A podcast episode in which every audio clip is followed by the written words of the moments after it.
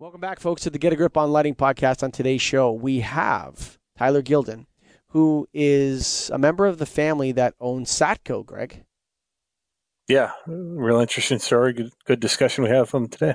Yeah, uh, do- he created a documentary on his grandfather, who Herbert Gilden, who founded Satco and was a Holocaust survivor and recently passed away. And he did a documentary on his grandfather called The Starfish. And what a fascinating story. Now, there are a lot of tragic Holocaust stories out there, and, you know, we all know about um, what a crazy time that was and what those people went through. But this one's a story of hope. It's a story of overcoming adversity, and it's an American story. So, check it out, The Starfish. Um, of course, this episode is brought to you by those that do the right thing and the light thing. That's Satco, Greg, S A T C O dot com, baby, Satco.com.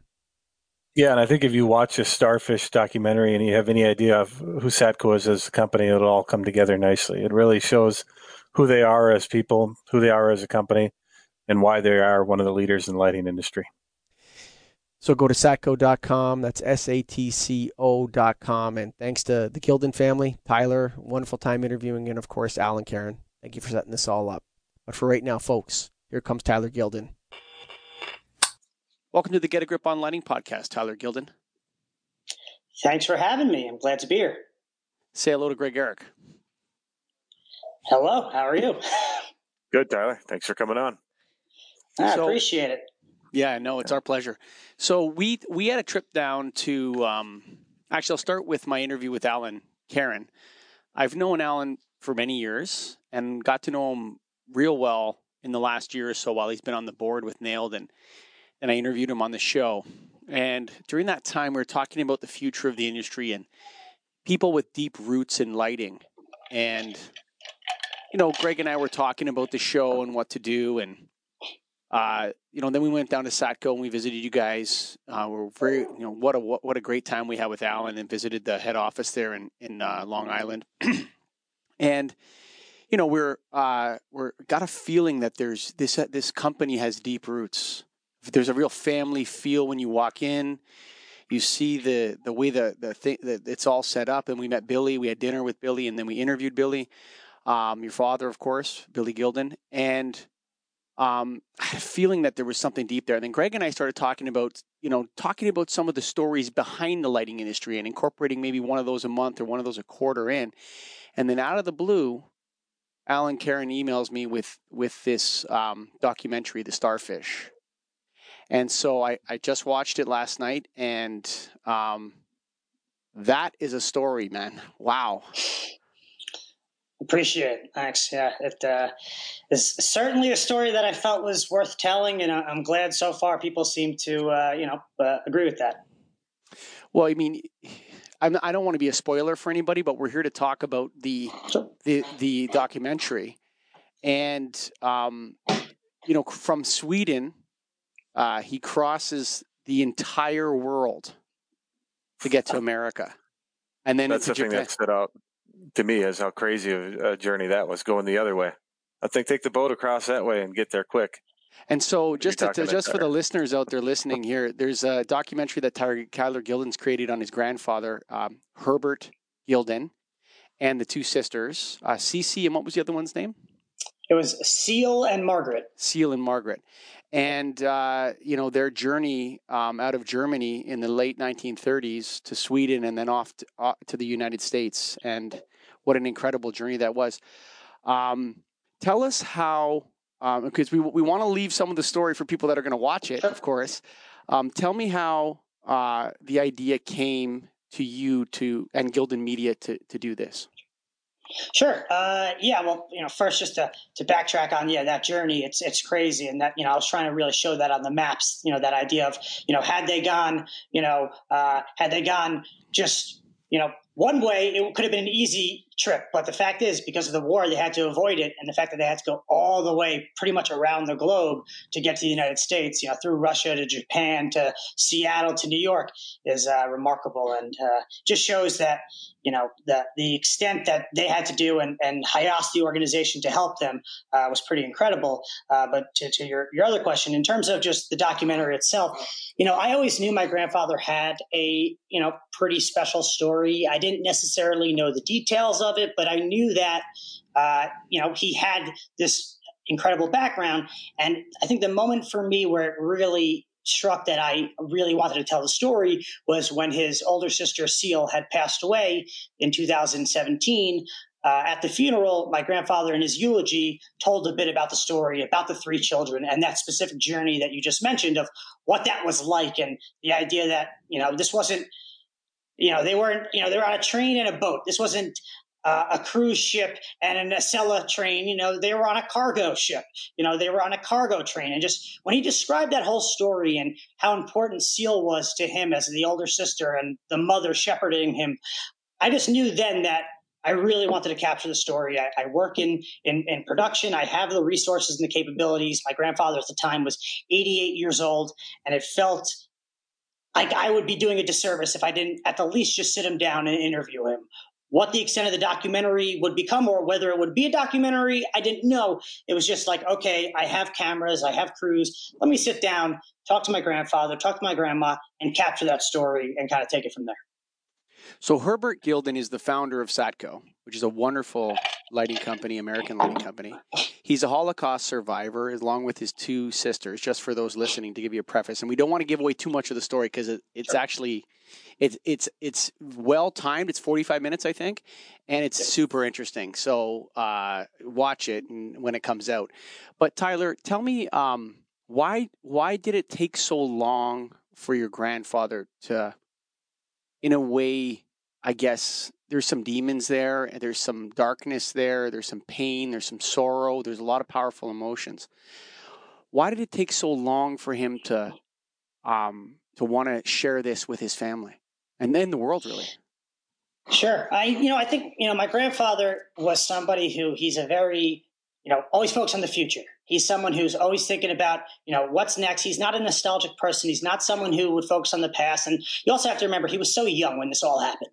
You know, he was from the ages of 10 to 12. So a lot of those memories, you know, I think you suppress them as a child and you kind of just want to move on. You're in a, a new country trying to start a new life. And I think as he was getting older, you know, specifically with Satco uh, and trying to build a business, you know, he wanted to be her Gilden the businessman. I don't think he wanted to be Herb Gilden the Holocaust survivor. I think he wanted to be somebody who was building something, looking forward, and it just was something that he, whether it was intentionally suppressed or just because he was so focused on trying to make a name for himself. I think you know he had so much, you know, there's so much turmoil growing up for him, and so you know a lack of stability that i think he just was driven to build something stable and successful. And it really if it were not for my aunt you know his daughter mindy really being so interested in her own roots and therefore in his roots he may never have initially even opened up about uh, you know any of his backstory.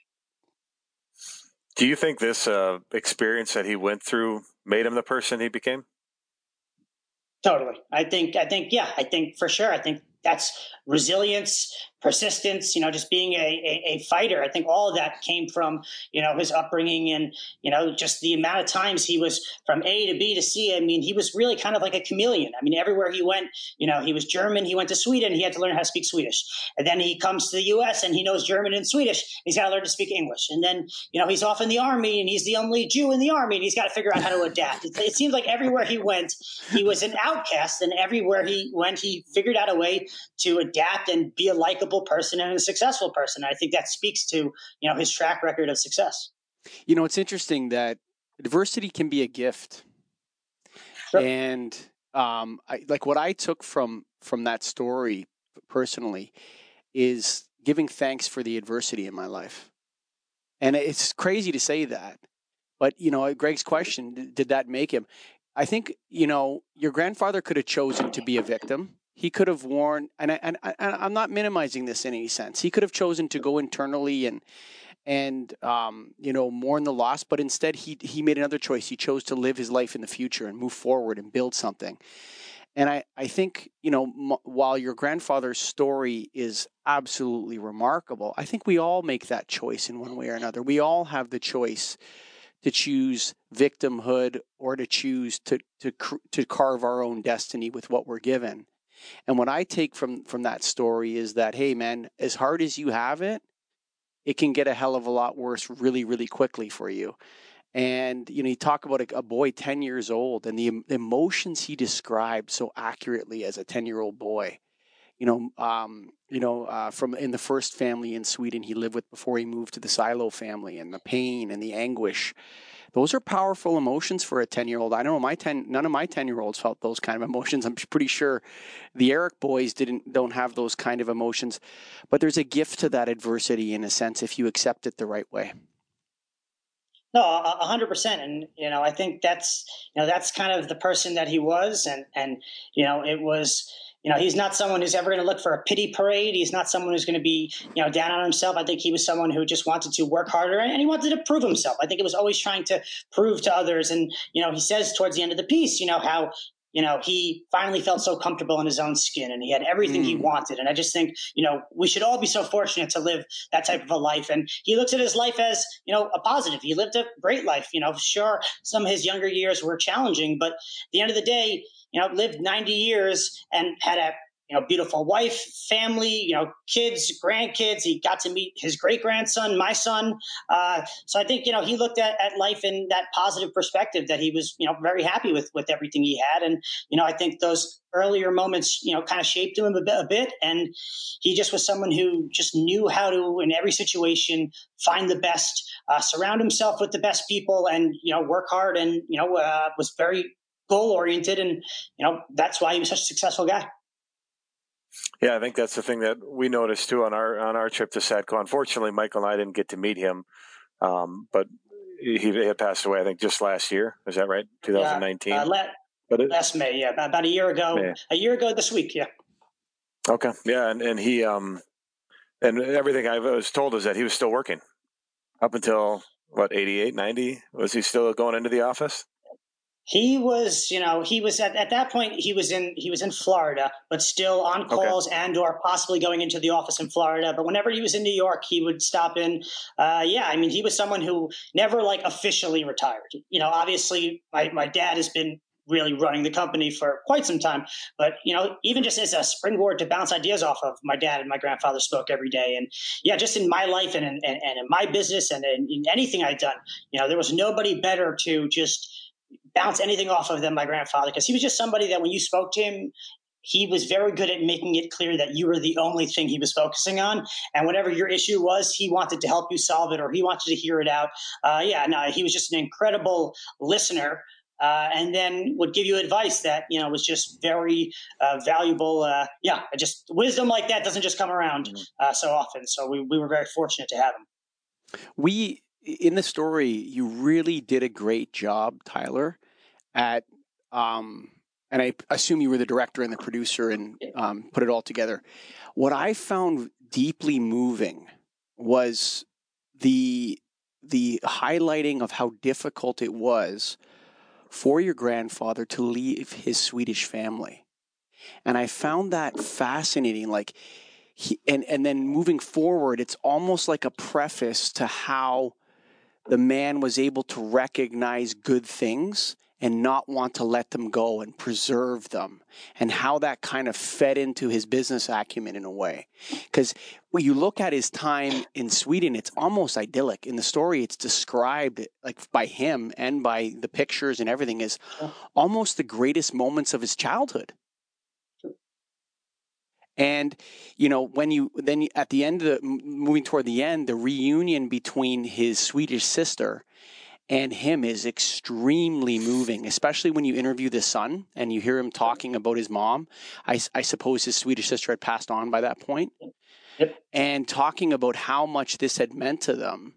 And, um, you know, I, I really felt like that was integral in his deep in his in his mind in his heart that quest for stability to hold on to good things to keep things together that are good really came from his time in Sweden with that Swedish family yeah no it's an interesting point and I agree I think you know one of the more you know to me fascinating you know quotes or you know situations he faced was that idea of he had a good thing in Sweden. He had a family who loved him and he was very happy there. And he knew he would be leaving you know, a, a good thing for a complete uncertainty. And obviously, he went and you know traveled to America to reconnect with his parents, but was living in a much you know much less fortunate situation than he had been in Sweden. And I think he enjoyed his time in Sweden as a kid. He was getting that attention and, you know, uh, having a good time. So, yeah, it was very interesting for him to have to, you know, when he discusses that, because you would think, oh, you're leaving to go to, with your family in America. That's amazing. And he was, I guess, self aware, at least there, or looking back now, self aware to understand that it was a tough decision, that he wasn't necessarily leaving for a greater opportunity, but that it still was the right one to do. Uh, and yeah, I think, you know, he, he was very close with, as you see in the piece, with Agneta, uh, his Swedish yes. sister. Uh, they were they were close at the time, and I think obviously they lost connection. But when he reconnected, how important that was, and I think something that I actually learned after the film, as I've kind of discussed further with uh, uh, Zacharias, who is Agneta's son, who we do interview in the film, was how important Herb was to his grandmother. So Agneta's mother, when they adopted Herb, you got to understand, when they took him in, they I don't know, but the percentage chances that he was ever going to leave to reconnect with his family in the U.S. was very slim. Sure. You know, they weren't taking him in to harbor him. They were adopting him to be part mm-hmm. of their mm-hmm. family. So I think it was actually devastating for the mother when she lost her because it was almost like she had lost a child. She had taken him in for two years, fully feeling like this was now going to be another member of her family. And, you know, in the piece, we mentioned how she came and visited once and, you know, the, the conflict between Herb's actual mother and his Swedish mother in terms. That's very strange to yeah. me, Tyler. That's so strange to me. Like you're talking about deep emotions of motherhood conflicting with one another, you know, in people's hearts, man. Yeah. That's a jealous mother, you know, like who is jealous of another mother who had um, helped raise her son. You know, that was really that was a really human part of the story, man. I really like that you kept that in there. Yeah, because you know it's and whether it's jealousy or just an internal, you know, and I think my my aunt, you know, spoke about it so eloquently of just that idea of she just couldn't she just couldn't come to terms with the idea that she had to have given up her child for those two years. And you would think that she'd want to meet the woman who Race had her, taken, yes. you'd think so. But, you know, I guess, I don't know if, if we were all in that situation, you know, or what we wanted, you'd think, but maybe it was just too dark and too hard for her to know that she had to give up her 10 year old boy and that just, you know, meeting that Swedish mother would have brought all that emotions back to her that she just, she just couldn't handle. But yeah, it's, it's a very real moment. It was the only time throughout the entire time that I interviewed my grandfather that he kind of broke a bit was when he spoke about that. So yeah, I knew there, I had to keep that in the piece. There, there was, there was some resentment in his eyes when he talked yeah. about that and yep. that's what that's what makes the, the your your um, presentation of the story in all its nuances and the dark and the light together, I think is so key to making it a good piece, like a real piece of human struggle and uh, overcoming adversity. Think about the Swedish mother who comes to love this boy. He starts to like Christmas. He's going to church with them. He talks about going to church and enjoying Christmas and the Christmas trees in the background in one of the pictures. And it's it's actually like a, a almost idyllic the way it looks uh, as you're watching it. And then for that mother, what are you going to do? Oh, yeah, we're going to take a train across the Soviet Union to Japan. And then we're going to take a boat across the Pacific Ocean. Yep. And the one in charge is a 15 year old, 14 year old girl. Yep. I mean, that's that's really like to to let that you know to let that happen and to you know, obviously that's the you know the family's choice in a sense, but man, those are crazy times, eh? Holy mackerel! Yeah, I think that's why I think you know it's it's you know I I, I didn't mention it much in the piece I really didn't know as much until afterwards. But yeah, that apparently that that was a really big burden on on his Swedish mother, uh, you know, his heart, and I think she always felt like she kind of lost a son there uh, in that. But obviously, you know, they did what they felt, and that they're you know uh, birth parents felt was necessary for them to do to reconnect. And they were shepherded by the organization HIAS. You know, obviously it was the three children, but they weren't just completely alone. They were part of some group, even though they didn't necessarily know who. You know, my grandfather couldn't remember who, but I guess there were some adults that had to have been shepherding them a bit. But yeah, it's it's uh, it's it's it's crazy because you'd think now, you know, to let three young children, you know, even just go into Manhattan by themselves, you might say, hey, you know, what are you doing? You know, have your phone on GPS. I want to track you. I want to whatever. And this was just you know seven weeks. We'll see you. It's crazy. Now you mentioned it in the film, but uh, at the end of the day, what what drove your grandfather to be successful? I think it, it was just completely that that fear of failure. I think he just he was somebody who he was motivated by that that fear of failure. He wanted to do better. He wanted to prove himself, whether it was to himself, whether it was to his, his father-in-law, who he didn't have the approval of. You know, he just didn't want to be looked at somebody who was lower than anybody else as an immigrant or anything. He just wanted to be seen as a successful businessman, and he just had that motivation and that power to, to move forward in, in, you know, really every aspect of his life. And, you know, he wasn't the quote unquote family man because he was working all day. Uh, and I think that was something that, you know, my grandmother understood and was, you know, his partner as well, as well as Lou and Margaret, you know, his brother-in-law, uh, and, and his, uh, his sister. And yeah, they, you know, the four of them really just did what it took to get Satco off the ground and then, you know, make it into what it ultimately became. Do you think he ever truly felt that he was successful and satisfied with that success? It's a good question. I I think if he ever did, he wouldn't have been as successful as he ultimately became. I think finally, right. you know, when I was interviewing him and he's 88 years old and he's saying, I'm happy with everything, I think finally then, but he's not someone who would have ever sat down and, and gleamed over his success. That's just not the type of guy my grandfather was. Do you guys still have the shoes? The shoe that the money was in? No. Do not have those shoes. I'm sure they would probably crumble, uh, are so old and, and decrepit. But uh, no, and that's what's what's interesting about a story like that is, and why I, I felt it was necessary to interview my grandfather's sister's uh, daughters uh, because his sisters were not uh, alive at the time, uh, was to get those types of narratives and those anecdotes because that's not a story my grandfather remembered at all. That wasn't mm-hmm. something, you know, he was 10 years old to 12 years old and he didn't remember that. But obviously his sister, who was 14 to 16, did remember that and passed that on to her daughter. So that's why it was so important to, you know, I felt to have somebody represent all the key players if they were not alive to speak for themselves, and that included both his sisters and his sweetest sister, having the next generation speak for them, I think just helped add layers to the story. Yeah, that that was the the most moving part of the story for me, just as an individual, is where like the they pulled out the shoes and they had the money, but it was worthless. I'm almost crying yeah. thinking about it now. I mean, seriously, that was really moving, Tyler. It really the way you the way you held on to that as a as a, a director, and you, you didn't bring it up all the way through Sweden, and then they get to Seattle, it's still then then New York, and they pull out the shoes, and the money's there, and to give it back to the dead, but it's worthless. Oh man, it was very moving the way you set it up, and also that the story of itself. Um, the the one one quote from your grandfather that I think is prescient right now, especially with what we're going through in these times, was when he said, I was surprised. Again, this is a quote I was surprised at what freedom actually was. You know, here's a guy. He grows up. Uh, he's a kid. He doesn't know the the the Nazis come to power in '33 or whatever it was, and all this stuff's happening, and he doesn't notice anything until the Kristallnacht. Lots of stuff happened right. before the Kristallnacht, but he's a kid, and all of a sudden he's kicked out of school, and his friends are not allowed to play with him anymore right? So he's living in this authoritarian regime where people are have double that double speak, that Orwellian double speak. They have to be careful what they say. They have to hide who they are. Right. Um, then he goes to the Soviet Union and he's going, eh, you know, he gets to New York, and all of a sudden people are listening to the radio and they're like, "President's an idiot," and your grandfather's what? What's what? You just said what?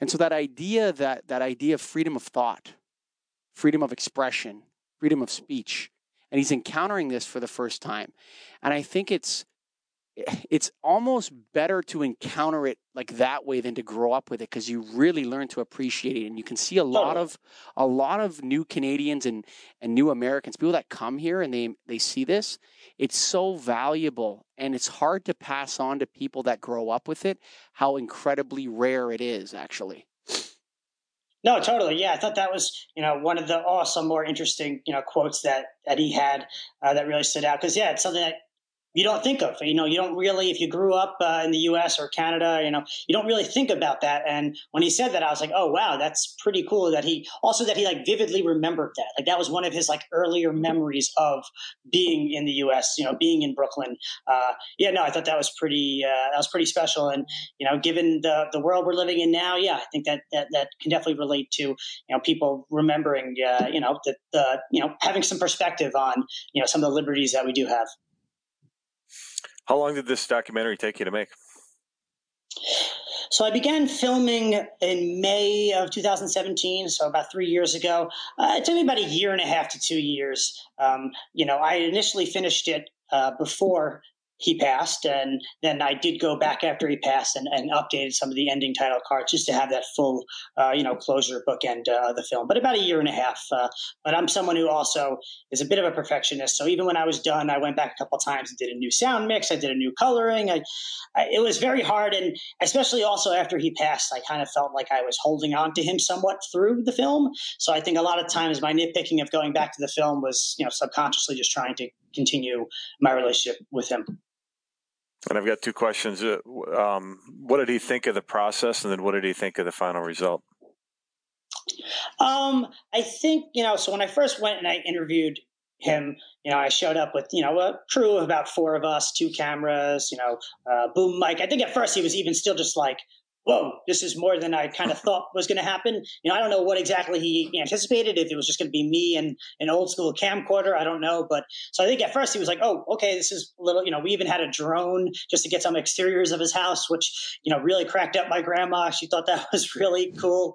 Uh, but yeah, I think uh, when I first showed him the first draft, like it was like kind of like a two minute teaser, you know, he, I could tell he was like, oh, wow, this is, you know, going to be a lot bigger than he necessarily initially thought, just because, you know, some of the archival footage I'd thrown in there. And I think he was realizing a lot more work was going into it than just the one day I had showed up and filmed with him that I was putting significant amount of time, you know, behind the scenes in post production. Uh, but he was very supportive throughout. You know, I did a lot of pickups with him, a lot of audio pickups. Um, I was constantly showing him rough cuts when I felt they were ready because it was important. You know, it, I needed to have you know, I think almost anything I would probably make in life, I'd want to have his approval on, but specifically something that was about his life story, I really yeah. wanted to have his approval on. Um, and just to make sure, you know, sometimes he would say, eh, actually, can we can we change this? And specifically with anything Satco business related, he also wanted to make sure that that was truthful, but within the realms of what he felt should be shown, uh, you know, uh, uh, from a business standpoint. So he was he was wearing his hat in two different ways when he was viewing it. Uh, but yeah, he, he very much enjoyed the final piece. He was very proud and, and very happy and felt a little bit like a, a movie star, which was nice uh, for him to kind of feel that way a bit. Uh, and I think it was important for him. I think it gave him even further closure uh, on his life story. So uh, yeah, I think he was grateful for it. And I'm grateful that he was obviously willing to divulge all this to me. Your grandmother, she's an interesting character in this story too, and, and, you don't explore it so much, but there's some conflict there with the father-in-law, with her father, and and your dad. Um, was that ever resolved in their lifetimes together?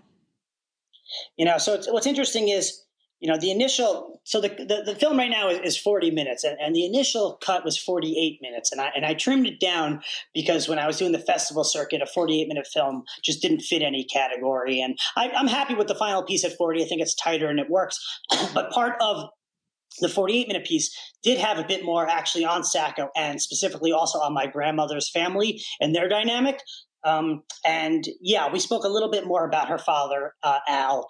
Yeah, he pretty much just did not approve of my grandfather. And I think that was just something that, whether it was the immigrant story or feeling like his daughter deserved better, which it is ironic because it's he himself was kind of a entrepreneurial, shady type character who had moved them from Brooklyn down to Florida because he was in the nightclub business and he was in the you know in the alcohol business. He had a lot of different hats and was a shifty type of guy. So it's kind of ironic that he didn't appreciate someone who was a you know really blue collar hardworking guy. But yeah, I think, you know, my grandfather says it at the end. You know, he wishes the two people who could have seen his success was his own father for the pride he would have had and his father in law for saying, hey, I actually, you know, your, your daughter did okay. She married the right guy.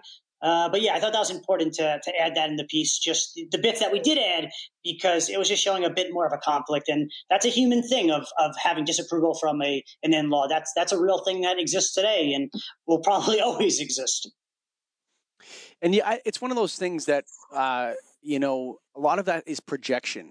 It, a lot of that is people projecting their own negativity onto others, um, and seeing you know uh, those types of things going on in other people and not accepting them, and and so that that came through, but I was I was interested in that side angle, and so I, you know, uh, just watching the story, I wanted to know a little bit more. I'm like, I wonder what happened there. Now, was your grandmother born Jewish, or did she convert?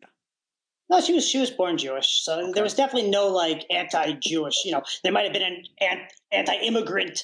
You know that he was an immigrant from Germany, but in terms of being Jewish, you know, she she, she was Jewish, and you know, she also grew up in not very you know comfortable living either. So there's a lot of strangeness there. And, you know, as much as I pried on my grandma to tell me more about her father, she also suppresses a bit. You know, she was pretty honest about who he was, but also there were some things that as we were interviewing, we were trying to extract a bit more, and she was a bit sensitive uh, on her own father, who was clearly a very controversial character uh, in her life. So Satco has the spirit of Herbert Gildin in it. How does your father, Billy, the CEO, he's the CEO or the president or both? I think he's the president and, and CEO. How does he embody your grandfather's characteristics? And does Satco live that out as a corporate culture, the resilience, the dedication, the focus on the future. Does he embody all that? Is that where the spirit lies, or is there someone else in the family business that's there that's holding Herbert's spirit and holding down the the the soul of the company? No, it's definitely my uh, my dad. You know, my dad and my grandfather were incredibly close, and I think his my dad's work ethic came from my grandfather. Uh, and, and a portion of the piece that I trimmed in, in when I cut it down was kind of my dad's origin story into the company. And I know in the piece we currently have now, him originally helping, you know, unload boxes in their driveway when their warehouse had, you know, gone uh, basically at max capacity.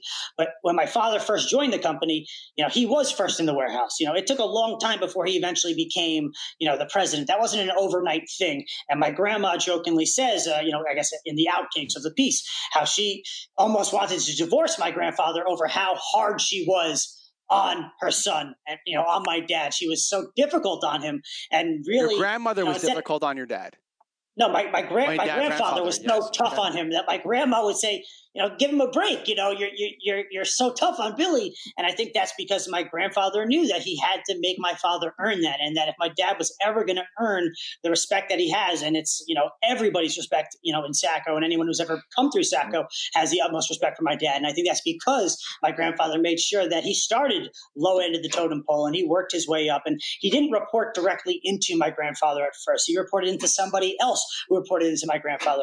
You know, my grand my grandpa was smart enough to know that he wanted there to be that chain of command. And you know that this was a family business. And my dad says this a lot it's a family business but it's not because of the bloodlines of family it's because it's how they treat people like a family. That's what mm. makes it a family business. And i know my dad would reiterate that today you know as well.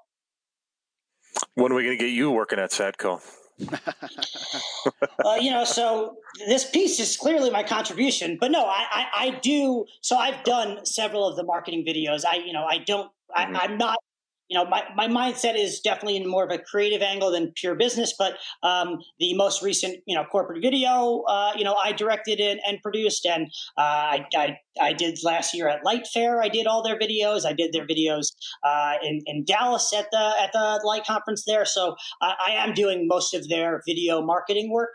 Uh, but that will most likely be the extent of, of my uh, contribution. You know, they, you know, they say this: the first generation what creates it, second generation builds it, third generation destroys it. So yeah, I, I, I not to be that guy. Yeah, you go up the you go up the stairs in wooden slippers. You cut, you go up the stairs in wooden shoes. You come down in silk slippers. That's what they say, right? right. Um, you know, it's interesting to Satco. Uh, you really got the feeling when um, you really showed him in the warehouse well, and then with the one lady, which he was talking, and you know it's funny in the age of uh, COVID. I, I don't even want to say it. Don't I'm not saying it. In the age of um, this age we live in now, and the um, the way people are behaving, to see uh, someone like your grandfather putting his arm around a stock picker, and the warmth between them like pure human warmth that was there, caring. You could see it. Like we can, see, we humans can see it. it, it you can't, you can't pretend that you like somebody or that you know them or that you care for them. We can see it right away on people's faces and the warmth that was there. When Greg and I visited, there's clearly a, not a disconnect between the C suite and the other workers at Satco. It's a family. Uh-huh. And when you go there, you see it. And so, Tyler, I really thank you for coming on on the Get a Grip on Lighting podcast. We didn't tell the starfish story intentionally because you folks, you want to know why it's called the starfish. You got to go out and watch it. So, Tyler Gildin, thank you for being a guest on the Get a Grip on Lighting podcast. Thank you guys. Appreciate you taking the time to watch the film and to uh, you know enjoying it and to be able to talk about it and help spread it more. I think it's uh, it's a powerful story. It's a human interest piece, and uh, yeah, I hope uh, to get it to as many people uh, as possible and that they can enjoy it. And where can they find that, Tyler? Give them the website quick. Uh, so yeah, it's uh, currently if you go to uh, uh, thestarfishfilm.com or Gildin Media uh, slash the Starfish, you'll find it. And uh, yeah, the links right now. It's depending on where you're located. It's on uh, Apple TV, it's on Prime, Vudu, Vimeo on demand, and Google Play. And we'll, we'll also post links on, too. yeah, Yeah. Exactly. We'll post We all this got it. on the website. And, and so, you listeners out there, you want to hear about how Satco started and, and the story of the founder. We're going to be putting out more of these. All you listen out there, I know Tyler, I know Greg, and me, we all thank you for listening. Bye for now. Fish, starfish, Greg, uh, the founder of Satco, satco.com. What a story. What a life. And you're going to have to watch a documentary to find out why it's a starfish, why it's called that. But an awesome story all around. Yeah, what a great story. What a great family. And, you know, they welcomed us down in, in Long Island a couple months ago. Greg back in December when we went down to visit with them. And what a great family company. And Tyler, thanks for producing that documentary and coming on and telling us all about it. Folks, satco.com. That's satco.com. And if you're listening to this and you graduated LS1, uh, we're putting together a new educational program at the National Association of Innovative Lighting Distributors.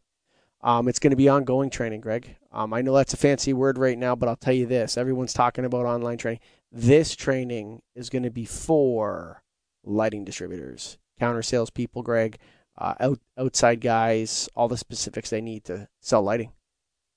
That's right. Anybody that has anything to do with lighting is going to want to take this course. I can promise you that. Yeah, we're we've been we. I'm actually going to take it. So there you go. I'm going to. Yeah. Definitely. So, uh, yeah, go to satco.com, go to nail.org. Thanks to Tyler and the Gildin family uh, for, for um, giving us the opportunity to discuss the starfish.